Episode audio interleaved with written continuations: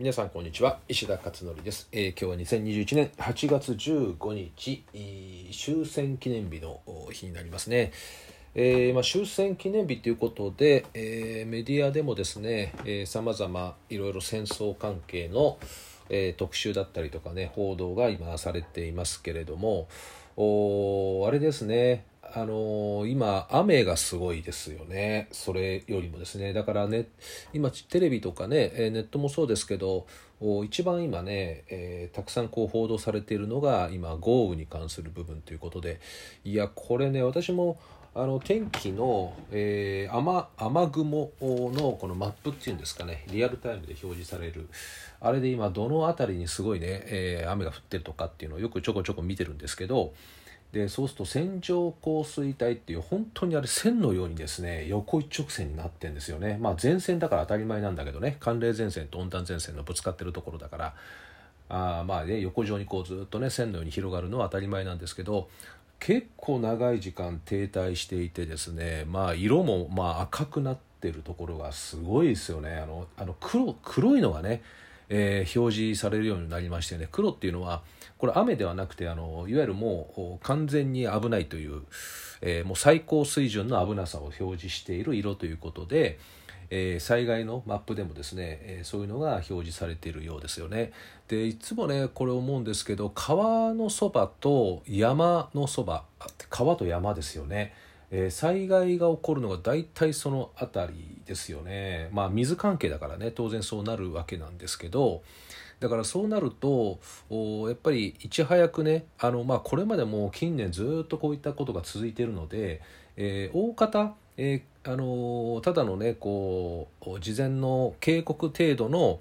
うんまあ多分大丈夫だろうみたいな形のアナウンスではなくこれ本当にまずいよねっていうことがたくさん起こっているので、えー多くの方々もですねやっぱり地域の方々も、え結構迅速な避難をですねされてるようですよね、えでもそれでもまだね被害がねやっぱり起こるっていう特に土砂災害っていうのはねあれはね予測できない。でも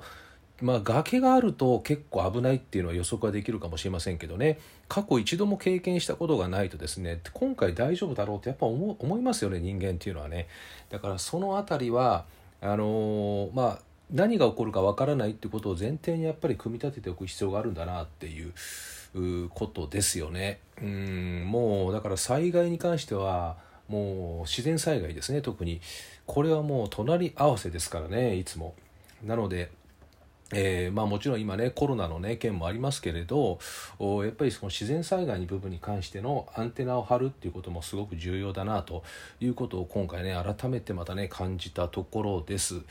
さてそれで、えー今日のブログなんですけど、えー、と今日はですね、えー、と今月行うママカフェプライムの、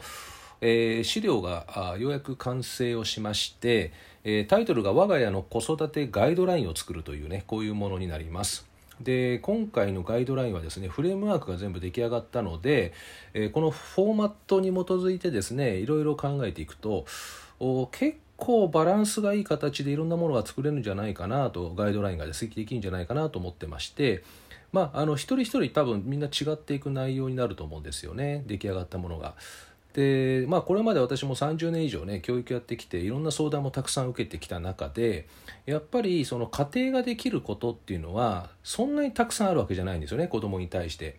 であとまあ勉強なんかももちろんあるんだけれども実は勉強ができるとかやるようになる一個前の段階の基礎的な部分が出来上がっていくと、まあ、子供っていうのは自然とやるようになるよねっていうのがあるんですよね。だからその一個前段階のところを押さえておくとかっていうのがすごく重要になってくるんですね。でこういったことも改めて、えー紙に落としてですね、えー見える形にしておくと、まあ、親だけが見るものですけどね。そういったものがあるとすごく安心感が得られるんじゃないかなと思っています。えーなので今回ですねこの資料が、えー、と今もう出来上がったので今月ですねえー、と来週う来週？今日何曜今日日曜日ですね、えーなので、まあ、8月の中旬以降全4回、えー4回全部同じ内容ですけども、えー行います。えーということで、まあ、今回は、えー今までね、えーこれ公開したことがない、まあ、初の内容になりますね。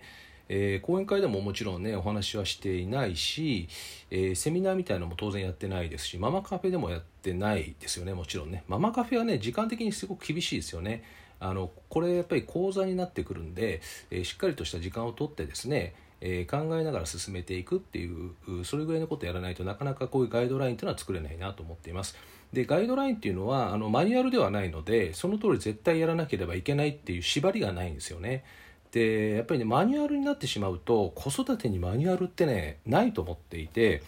えー、だって予測できないじゃないですかいろんなことね何がどうなるかわからないので、えー、だからただねガイドラインっていう方向性は持っておくとすごく安心感は持てるんですよね。でマニュアルまで作ってガチガチにやってしまうとですね、えー、今度あのわけのわからないことが起こりだしてしまうということになります。実はねあの多くのこう相談を受けている中で、えー、このね困ってしまってる人たちいますよね。えー、ねいろいろ子供に対していろいろねあれこれやるんだけども全然子供が動いてくれないとかね。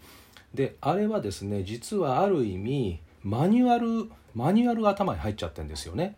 見えないマニュアルが。要するにこうやったら人は動くだろうというマニュアルが頭の中に入ってるんですね。だからね人ってそう簡単に動かないんですよね。だけどだからそのマニュアルを一旦全部消去しちゃわないとダメで、えー、だからそういった部分でマニュアルっていうのは実はあまりよろしくないというふうに思っています。ただガイドラインっていうのは必要であろうということでこれ方向性ですからね。目的と方向性なんで、えー、だからこういったやり方で進めていこうとかね。例えばうちの家庭は私立で行くか公立で行くかとかね。いう、まあ、そういった大きい方向性みたいなものは作っておくとですねすごくあの楽なんですよね。だからこれをですね、えフォーマットが出来上がったので皆さんにはこれをお伝えし、えこのフォーマットに入れていただきながらですね、え我が家の子育てガイドラインっていうのを作ってもらうというのを8月のテーマにしました。えー、まあ、またですねどこかで、えー、この内容についてはどっかでまた一部お話をするかもしれませんけど、うんまあ、とりあえずはですねこのママカフェプライム8月で、えー、まずはあ皆さんにお伝えをしていこうというふうに思っています。えー、ということで、えー、もしよかったらですね、えー、ブログにも、えその詳しい内容とか書いてありますんで、え体験とかで参加されたい方もいらっしゃったらですね、えお申し込みいただければと思います。ただ人数があんまり受け受け入れられないんで体験もですね、え数名程度しかちょっと受け入れないような形にしているので、えご希望の方はお早めにお申し込みになってみてください。えということで今日のブログ音声解説は以上となります。ではまた明日お会いしましょう。